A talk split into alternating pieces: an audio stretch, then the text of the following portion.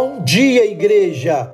A paz do Senhor. O tema da nossa mensagem hoje é Vigiai comigo. Essa é uma palavra dada a Pedro e aos irmãos João e Tiago, mas é também uma palavra para nós. Encontra-se em Mateus, capítulo 26, versos 37 e 38, que nos diz assim: Levando consigo a Pedro e aos dois filhos de Zebedeu, começou a entristecer-se e angustiar-se. Então lhes disse: A minha alma está profundamente triste até a morte. Ficai aqui e vigiai comigo. É difícil para nós imaginarmos que estas palavras saíram dos lábios de Jesus. Pois é, mas saíram sim.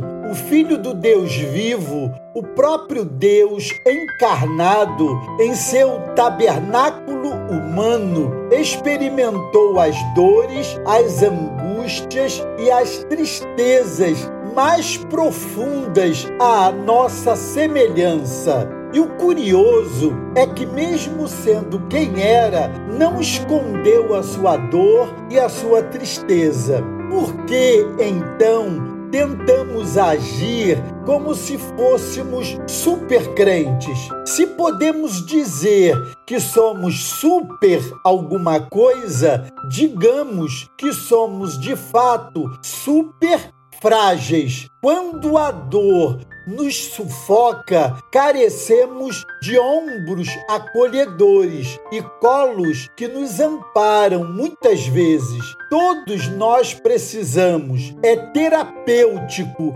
admitir isso. Os momentos que antecederam a cruz foram dificílimos. Ele recorreu aos discípulos mais chegados para que orassem e vigiassem com ele. Mas por três vezes os achou dormindo, nem por uma hora sequer puderam vigiar com ele. Se isso foi experimentado pelo Filho de Deus, o que se dirá de nós? Amados, oremos uns pelos outros, vigiemos uns com os outros nas horas mais dramáticas de tristezas e angústias de alma. Quantas vezes temos nos sentido assim, com a alma profundamente triste até a morte, e não encontramos ninguém que possa dividir conosco a nossa dor. Os discípulos de Jesus pareciam, em seu sono consciente tentar fugir do sofrimento que seu mestre estava às portas de experimentar. É tão difícil dividir dores. O Senhor me tem concedido o privilégio de encontrar bons colos e bons ombros. Louvado seja o seu nome. A palavra nos ordena carregar as cargas uns dos outros. Então, carreguemos as lutas dos últimos tempos têm sido intensas para todos nós indiscriminadamente. O sofrimento é democrático e não escolhe raça, status,